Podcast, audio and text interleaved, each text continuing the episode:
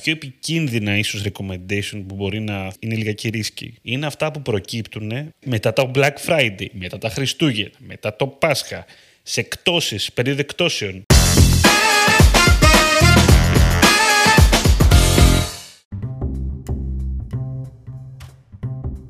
Καλησπέρα. Digital Jam, επεισόδιο 126. Είμαι ο Δημήτρης Ζαχαράκης. Μαζί μου είναι ο Δημήτρης ο, ο Καλαϊτζής. Καλησπέρα. Ακούγεται λίγο χάλια ο Δημήτρης σήμερα. Θα δείξετε κατανόηση. Έχει Δεν- τεχνικές δυσκολίες. δεν είναι τεχνικές πάνω δυσκολίες. από παντού. Ναι, δεν είναι τεχνικές δυσκολίες. Απλή, απλά αυτή είναι η κανονική του φωνή. Τώρα πήρε, πήρε καλύτερο μικρόφωνο. Χωρίς το έννοιο. είναι άφιλ, είναι χωρίς φίλτρα. Είναι χωρίς Χωρίς φίλτρα. ναι, ναι, ναι, χωρίς autotune. λοιπόν, όπως και να έχει, εδώ πέρα είμαστε. Σήμερα θα μιλήσουμε για τα enhanced conversions στα Google Ads και κυρίως αυτή η επιλογή που έχει βγει εδώ και πόσο καιρό ρε Δημήτρη; Έχει μήνες. Έχει μήνες. Έχει μήνες έτσι. Πολλούς μήνες θυμάμαι. Ναι, λοιπόν, η οποία επιλογή είναι για, και για αγορές και για leads, ώστε πρακτικά να δίνουμε στην Google ένα στοιχείο first party, αν το πεις, δηλαδή ένα στοιχείο που έχει να κάνει το email που δήλωσε ο χρήστης στην αγορά ή το τηλέφωνο και ίσως και το ονοματεπώνυμο, μπορεί να δώσουμε πολλά στοιχεία γενικότερα, άμα θέλουμε. Τα περνάει από μια κρυπτογράφηση, τα παίρνει η Google και τέλος πάντων τα χρησιμοποιεί ώστε να μας κάνει πιο βέλτιστη, πιο, πιο βέλτιστες τις, μετα, τις μετατροπές εν ολίγης. Λοιπόν, αυτό τώρα θα το βρείτε, πού θα το βρείτε βασικά, να το, πούμε, να το πάμε και έτσι κιόλας, σωστά; Έχει και αυτό Κοίτα, λίγο θα το σημασία. βρείτε. Για αρχή θα το βρείτε σε όλα τα recommendations. Σε όλα Πλέον, τα accounts ναι, και ναι. τα recommendations, έτσι. Μμ. Ε, και είναι το κύριο, νομίζω, ρε παιδί μου. Εγώ που, βασικά, εντάξει, εξαρτάται και το score που έχετε, που είχατε πιο πριν ε, και πόσο ακολουθείτε όντως τα recommendation. Αλλά σε ένα account που έχει καλό μεσόρο score, ε, recommendation score, ρε παιδί μου, καμπάνια, ε, νομίζω ότι θα είναι το νούμερο ένα recommendation. Ψηλά, ψηλά. Α- Αυτή την εικόνα έχω τουλάχιστον.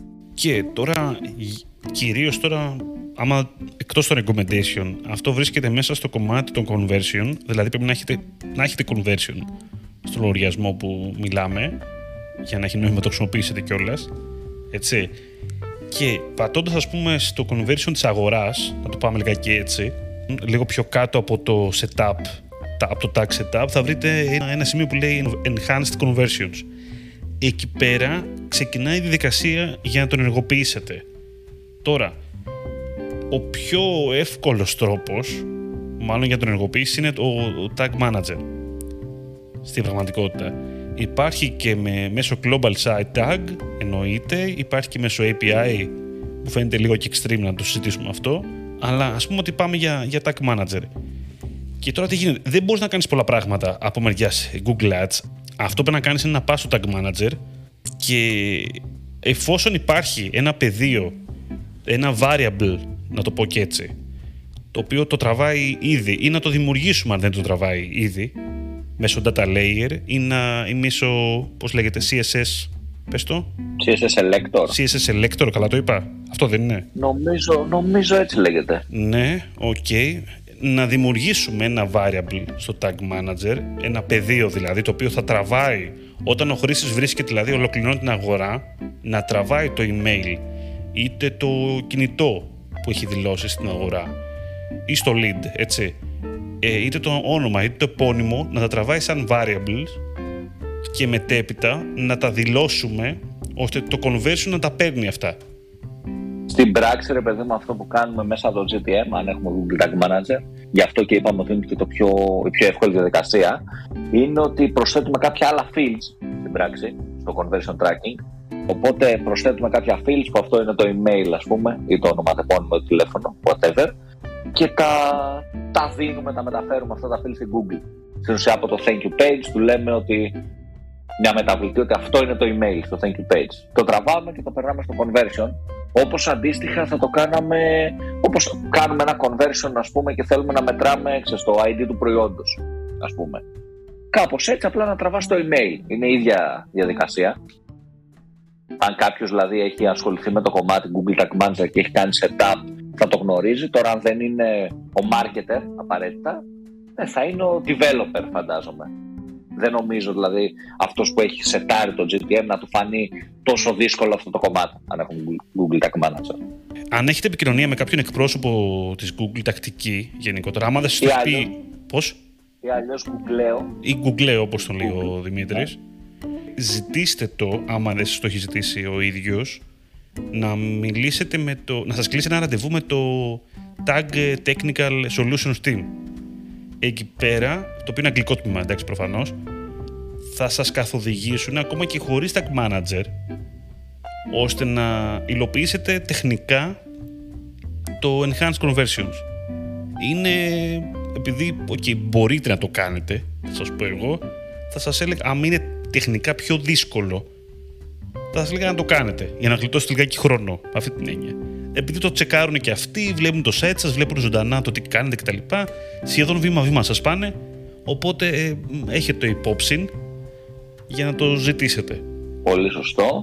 Βέβαια, ακόμα και αν δεν έχετε αυτή τη δυνατότητα, γιατί δεν έχετε κάποιον εκπρόσωπο της Google ή αλλιώς Googleo ε, στο account σας τέλος πάντων, ε, νομίζω ότι δεν είναι κάτι πολύ δύσκολο ρε Δημήτρη, δεν ξέρω κιόλας. έτσι. Νιώθω ότι και ακόμα και με τις ε, οδηγίες που σου έχει η Google, ρε παιδί μου, τα πέντε πράγματα που λέει, νιώθω ότι μπορείς να το φτιάξεις. Με ένα developer, ας πούμε. Δεν ξέρω, έτσι πιστεύω. Δεν νομίζω κάποιος να δυσκολευτεί τόσο πολύ στο να μην τα καταφέρει. Να πω βέβαια ότι μου θυμίζει λίγο, λίγο και το advanced matching του Facebook που είχε το Pixel. Δεν ξέρω αν το θυμάσαι αυτό, Δημήτρη. Μπράβο. Που, βέβαια, το advanced matching απλά το ενεργοποιούσαμε και τα τραβούσε μόνο του θεωρητικά. Αν, εντάξει, εννοείται ότι έδινε στα field, αλλά τα τραβούσε μόνο του. Δεν, δεν κάναμε πολλά πράγματα. Απλά έλεγες, δεν ξέρω, στο, στο developer ενεργοποίησε μου το advanced matching ή απλά σε ένα plugin που είχες σε ένα module στο site, το ενεργοποιούσα από εκεί μέσα και φτιαχνόταν. Οπότε, ναι, μου θυμίζει αυτό το κομμάτι. Λίγο. Εντάξει, νομίζω η ίδιας φιλοσοφίας είναι. Στο Facebook ναι. σου έλεγε ότι, ότι γενικότερα αυτό θα σε βοηθήσει στις μετατροπές. Τώρα και στην Google στο λέει ότι όλη αυτή η διαδικασία μας κάνει καλύτερα conversions. Τώρα στην πράξη δεν, δεν, εγώ δεν μπορώ να πω κάτι ακόμα ότι έχω, έχω δει ας πούμε ο, μεγάλη διαφορά ας πούμε και έτσι. Δεν, δεν, έχω, δεν έχω, τουλάχιστον ακόμα δεν το έχω, δεν το έχω δει σαν διαφορά. Είναι νωρίς όμως για να πω. Εγώ τουλάχιστον. Είναι, τροφοδοτείς ρε παιδί μου τον αλγόριθμο νιώθω με παραπάνω δεδομένα. Αυτή είναι η λογική. Αυτό καταλαβαίνω εγώ έτσι, ότι έχεις παραπάνω δεδομένα για το χρήστη σου. Ένα first party data, βλέπε email, κάπως το περνάνε ρε παιδί μου γίνεται έτσι, ανώνυμο εντός εισαγωγικών και το δίνεις στην Google, στον αλγόριθμο. Αυτό νιώθω ότι, είναι, ότι θα προσφέρει κάτι στον αλγόριθμο προς το παρόν δεν, δεν νομίζω ότι είναι κάτι που θα το βάλεις και σε μια εβδομάδα θα πεις πω έγινε. Αυτό χρειαζόταν το account. Δεν νομίζω ότι είναι για αυτό αυτή η αλλαγή τόσο άμεσο. Νιώθω ότι ξεσπάμε λίγο μελλοντικά στο να βλέπει καλύτερα δεδομένα ο αλγόριθμο, να σερβίρει καλύτερε διαφημίσεις μας, να δίνουμε παραπάνω data προς Google. Νιώθω ότι είναι κάτι τέτοιο. Και επειδή είναι από τα κλασικά, μας έχει συνηθίσει ρε παιδί με Google, ότι προωθεί πάρα πολύ στα recommendations όπως αυτό δηλαδή όντως εμένα στα περισσότερα μου accounts που διαχειριζόμαστε στη, στη GIM ήταν από τα πρώτα recommendation έτσι, για να το κάνουμε εδώ και κάποιο καιρό. Mm. οπότε έχουμε παρατηρήσει ότι ό,τι προωθεί Google πάρα πολύ από τα recommendation σε βάθος χρόνου εν τέλει το καταφέρει και δουλεύει. Βλέπε target ROAS ας πούμε που προωθούσε κατά καιρούς με το maximize conversion value που είχε βγει τότε αν θυμάσαι για να πας μετά σε target ROAS τότε δεν δούλευε ρε παιδί μου καθόλου. Σχεδόν καθόλου, ok. Okay. Ε, πλέον δουλεύει και δουλεύει καλά σε πολλές περιπτώσεις. Έτσι νιώθω ότι είναι και αυτό, δηλαδή ότι προωθεί Google. Σιγά σιγά βελτιώνεται το product ε, και έχει και απόδοση και, και σε εμάς. Αυτό έχω παρατηρήσει. Οπότε δεν κάνει κακό στο τέλος της να το κάνετε. Δεν είναι ότι θα επενδύσεις παραπάνω budget, δεν είναι ότι ρισκάρεις κάτι για την απόδοση του λογαριασμού. Άρα γιατί όχι, θα σου πω. Καλά, ναι, κακό δεν νομίζω ότι δεν, νομίζω ότι μπορεί να πει κανείς ότι θα, θα κάνει. Ακριβώς. Δηλαδή, όταν επειδή μου ένα μια πρόταση της Google είναι να αλλάξεις το bidding strategy, ας πούμε. Ναι, εκεί. έχεις μια καμπάνια που δουλεύει, εκεί είναι ρίσκο. Γιατί έχει μια καμπάνια στα χέρια σου που δουλεύει. Όταν απλά προσθέτεις κάτι παραπάνω στο προϋπάρχον conversion χωρίς να το σβήνεις ή κάτι άλλο, δεν χάνεις κάτι. Δεν σου λέει φτιάξε ένα νέο conversion enhanced και το παλιό το χάνεις. Οπότε θα χάσω δεδομένα, ιστορικότητα, δεν ξέρω εγώ τι. Νομίζω πως είναι. Ξέρεις, ε, δεν χρειάζεται πολύ σκέψη. το να πας να, να πεις: OK, πάω να το φτιάξω. Why not; Ναι, εντάξει, εξάλλου μιλάμε για βελτίωση της καταγραφής. Αυτό είναι στην πραγματικότητα. Δεν είναι ότι πάμε να αλλάξουμε κάτι άλλο μέσα στις καμπάνιες μας ή στο λογαριασμό. Πάμε κυρίως να το βελτιώσουμε. Μόνο καλύτερο μπορεί να γίνει ή το ίδιο. Λογικά σε βάθος χρόνου θα βλέπουμε μεγαλύτερη διαφορά από αυτό, ε, δεδομένου ότι δίνουμε ε, σαν first party δεδομένα στην Google, έτσι. Αυτό γίνεται στην πράξη. Δηλαδή δίνουμε κάποια στοιχεία του χρήστη για να μπορέσει να έχει περισσότερα δεδομένα για το πώς έχει φτάσει στη καταγραφή, αλλά κυρίως και να καταλάβει περισσότερο το πελατολόγιό μας και να φέρει καινούριους πελάτες. Να. Δεν γίνεται να, να γίνει κάπως, ε, να φέρει κάτι κακό αυτό. Τώρα, πάντως στο κομμάτι του recommendation που λες, ισχύει ότι, το έχουμε ξαναπεί, το λέγαμε δεν θυμάμαι ποιο επεισόδιο, ότι τα recommendation έχουν βελτιωθεί πάρα πάρα πάρα πολύ. Το μόνο πράγμα στα recommendation που είναι άσχετο τώρα με αυτό το πράγμα που λέμε, το οποίο είναι, είναι πάντα δύσκολο και ρίσκο, είναι το κομμάτι των... Ε, όταν σου προτείνει συγκεκριμένες στρατηγικές. Πολλά broad. Ναι, μπράβο, τα broad, τα οποία που, δεν ξέρω, τα, τα, είναι πολύ επικίνδυνα πάντα. Ξέρεις και... τι έχω παρατηρήσει στο ναι. βέβαια. Ότι εάν έχει στρατηγική target ROAS, ναι. πούμε, και είσαι πάνω από το account τις πρώτες δύο εβδομάδες, γιατί okay, θα σου φέρει πράγματα και γενικά είσαι, αλλά τις πρώτες δύο εβδομάδες θέλει περισσότερο προσοχή να το βλέπεις συνέχεια, ρε παιδί μου. Ανά το δεκάωρο, θα σου πω.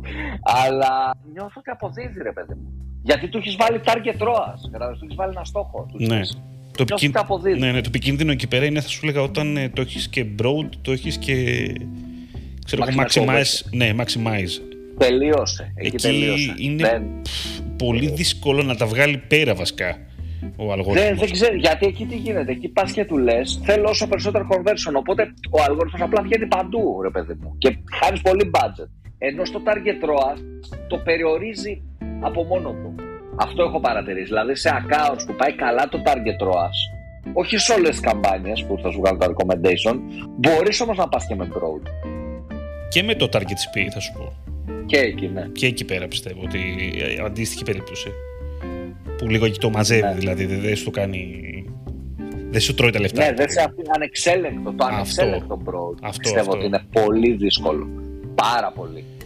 Και είναι, είναι και προβληματικό βέβαια για το κομμάτι broad γιατί ας πούμε αν βάλεις broad το brand name σου θα σου βγάλει και θα βγεις σε brand names ανταγωνιστών σε τέτοιο επίπεδο έτσι οπότε θέλει προσοχή γι' αυτό λέμε ότι θέλει προσοχή αλλά το έχω δει να αποδίδει το έχω δει και να καταστρέφει. Δεν σου λέω ότι αποδίδει μόνιμα, αλλά το έχω δει και να αποδίδει σε λογαριασμούς που πάνε καλά με το target ROAS, που έχουν δεδομένα. Πού, πού, πού, το έχω δει να αποδίδει.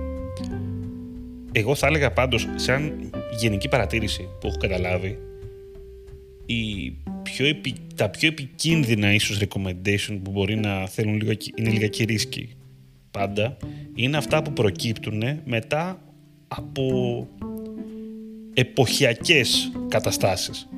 Δηλαδή μετά, ναι. μετά το Black Friday, μετά τα Χριστούγεννα, μετά το Πάσχα, σε εκτόσεις, περίοδο εκτόσεων. Ε, επειδή υπήρχε μια, ίσως αν υπήρχε μια διαφορετική κίνηση στην αγορά από αυτή που είναι μετά ή ήταν πριν, ε, επηρεάζει πάρα πολύ έτσι, τα δεδομένα που έχει πάρει ο αλγόριθμος. Οπότε μπορεί να μας δώσει λίγα λάθος συμπεράσματα ή λάθος προτάσεις, σχετικά λάθος προτάσεις. Βέβαια υποτίθεται ότι η Google αυτό το καταλαβαίνει. Θυμάμαι πάρα πολύ καιρό να λέει όχι τόσο καλά. Ε, όχι τόσο καλά. Ναι. Όχι τόσο σολέι Δεν θυμάμαι πόσο, πόσα χρόνια πριν συζητάγαμε για την εποχικότητα και το πώς η Google θα καταλαβαίνει την εποχικότητα και θα διαμορφώνει ανάλογα. χρόνια νομίζω. Μπορεί, μπορεί. Εντάξει, δεν την καταλαβαίνει τόσο πολύ. Α, τόσο καλά, όχι. Και θα σου πω ακόμα ένα άλλο πρόβλημα εποχικότητας που δεν καταλαβαίνει. Ε, και είναι λογικό ρε παιδί μου να μην μπορεί να το καταλάβει ο αλγόριθμος άμεσα. Ε, και εκεί είναι και νομίζω το μόνο πρόβλημα μεγάλο πρόβλημα, γιατί έχουν και άλλα προβλήματα εκεί, το μόνο μεγάλο πρόβλημα στρατηγικές τύπου target ROAS της Google ε, είναι το κομμάτι της απρόσμενης ιστορικότητας. Βλέπε lockdown, βλέπε πόλεμη, βλέπε ακρίβεια ρεύματος, κατάλαβες, εκεί. Είναι λίγο... Έχεις βάλει σε ένα target ROAS, έχεις ένα συγκεκριμένο στόχο, οι καμπάνιες λίγο δεν το περιμένουν, κατάλαβες. Το ίδιο συμβαίνει, έχω παρατηρήσει και με τα target ROAS επίσης, στην αλλαγή εποχής αν ας πούμε μιλάμε για ρούχα που από τα φούτερ θα πάμε στα κοντομάνικα, το target ROAS θέλει λίγο να το κάνεις σε ένα soft reset, ας πούμε, τη, τη, στρατηγική, το bidding strategy. Αλλιώς δεν θα τρέξεις. Θέλει να είσαι από πάνω, δηλαδή να πειράζει πραγματάκι. Καλό αυτό για μας, γιατί έχουμε και μια χρησιμότητα.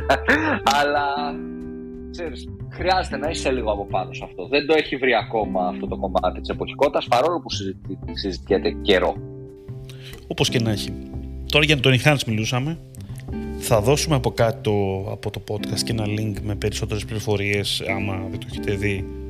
Ε, εντάξει, okay, νομίζω ότι οι οδηγίες της Google είναι μια χαρά από μια άποψη μέχρι ένα σημείο.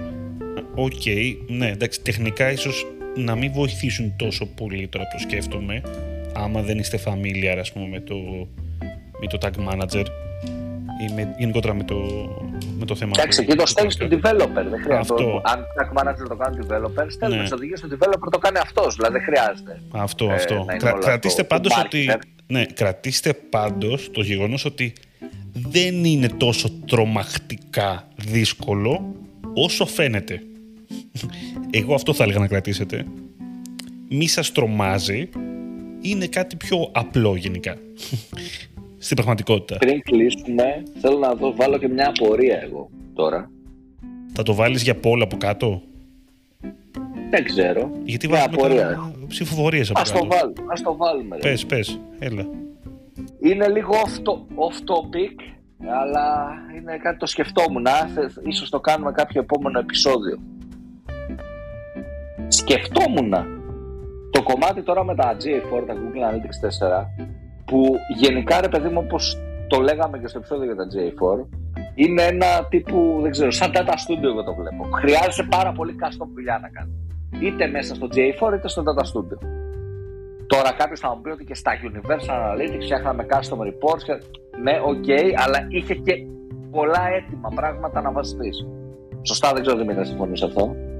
Ναι, τι, πώς να μην συμφωνώ. Τα έχουμε ξαναπεί, ναι, 100%. Τώρα, σε επίπεδο δεν ξέρω, ε, agency ας πούμε. Τι κάνεις, ανεβαίνει το fee; Γιατί στο setup σίγουρα μιλάμε και για setup GA4. Σε επίπεδο in-house ομάδας. Παίρνεις κάποιον specialist, είτε αν τον έχεις in-house, είτε εξωτερικό consultant, να σου κάνει ένα καλό setup στην αρχή ή όχι. Εγώ πιστεύω ναι. Δηλαδή, είναι η υπηρεσία που χρειάζεται. Ένα καλό setup του dashboard που βλέπεις, το παιδί μου. Αυτό πάντως, σαν υπηρεσία μου έχει κάνει εντύπωση ότι δεν υπάρχει. Δεν τόσο το, έχω, πολύ. Δεν, το έχω δει τόσο πολύ. Υπάρχουν, υπάρχουν για πολύ. στην Ελλάδα ναι. τουλάχιστον για πολύ μεγάλες εταιρείες μόνο. Στο εξωτερικό είναι η υπηρεσία accessible. Okay. Mm. Και, το, και πάρα πολύ διαδεδομένο και το κομμάτι του auditing το, στο conversion tracking, data auditing, ρε παιδί μου, ότι όλα πάνε καλά με τα δεδομένα σου. Στην Ελλάδα δεν υπάρχει τόσο πολύ αυτό και είναι ένα κενό. Νιώθω ότι η αλλαγή του GA4 από Universal Analytics σε GA4 ακόμα και για μεσαίες εταιρείες και μικρομεσαίες θα σου πω ε, το κάνει μια επιτακτική ανάγκη πλέον να γίνει ένα σωστό setup dashboard όχι ότι πριν δεν χρειαζόταν και πριν χρειαζόταν, μην παρεξηγηθώ αλλά πλέον είναι τύπου υποχρεωτικό γιατί δεν μπορείς να δεις τίποτα αυτό σαν απορία να δω και τι, τι πιστεύουν και οι υπόλοιποι του χώρου Άρα ποια είναι η ερώτηση, την έκανες; Ναι, η ερώτηση αυτό. Αν θεωρείτε ότι υπάρχει ε, χρησιμότητα στο να γίνει ένα πρώτο setup, dashboard, ε, GA4, data studio κτλ. κτλ ακόμα και σε μια μεσαία μικρομεσαία επιχείρηση ή όχι. Εγώ νομίζω πλέον ότι ε, είναι κάτι που χρειάζεται αυτή η υπηρεσία. Θα σου φτιάξω τα analytics, παιδί. θα στα σετάρω σωστά, καταλαβες. Όχι ναι. μόνο tracking wise. Και τι βλέπεις. Θα στο φτιάξω ένα dashboard τέλειο. Κοίτα, είναι, είναι πολλά πράγματα τα οποία δεν γινόντουσαν, θα σου έλεγα, γενικά και πριν, άμα το βάλουμε κάτω. Δηλαδή το να, φτιαχτεί, να φτιαχτούν ας πούμε custom dimension, custom ε, metrics για ένα business που έχουν σημασία αυτά τα Συμφωνώ. Και θα βοηθούσε άπειρα. Ε, θα σου βοηθούσε, αλλά στην πραγματικότητα δεν είναι ότι γινόταν. Δεν σου λέω τα e τώρα. Βασικά βλακίες σου λέω. Στα e ακόμα περισσότερο. Εκεί πέρα βλέπαμε εκτρώματα έτσι, του να βάλουν έτοιμο ό,τι να είναι. Το πετάω μέσα και παίζει. Ε, συμφωνώ, απλά γίνεται. Μας έδινε η Google τη δυνατότητα να λέμε Έλα, μωρέ, έχω analytics. Τώρα σαν να μην έχεις, γιατί έχεις τρία dashboards. Τι βλέπεις, καταλαβέ. Ναι. Θέλεις το custom υποχρε... πλέον σε υποχρεώνει, ρε παιδί μου, σε σμπρώχνεις σε αυτό. Ενώ πριν είχες την ψευδέστηση ότι έλα, μωρέ, δεν τα χρειάζομαι αυτά. Έτοιμο. Καταλαβέ. Νιώθω ναι, ότι ναι. τώρα δεν έχει δεν έχεις επιλογή. Πρέπει να το κάνεις.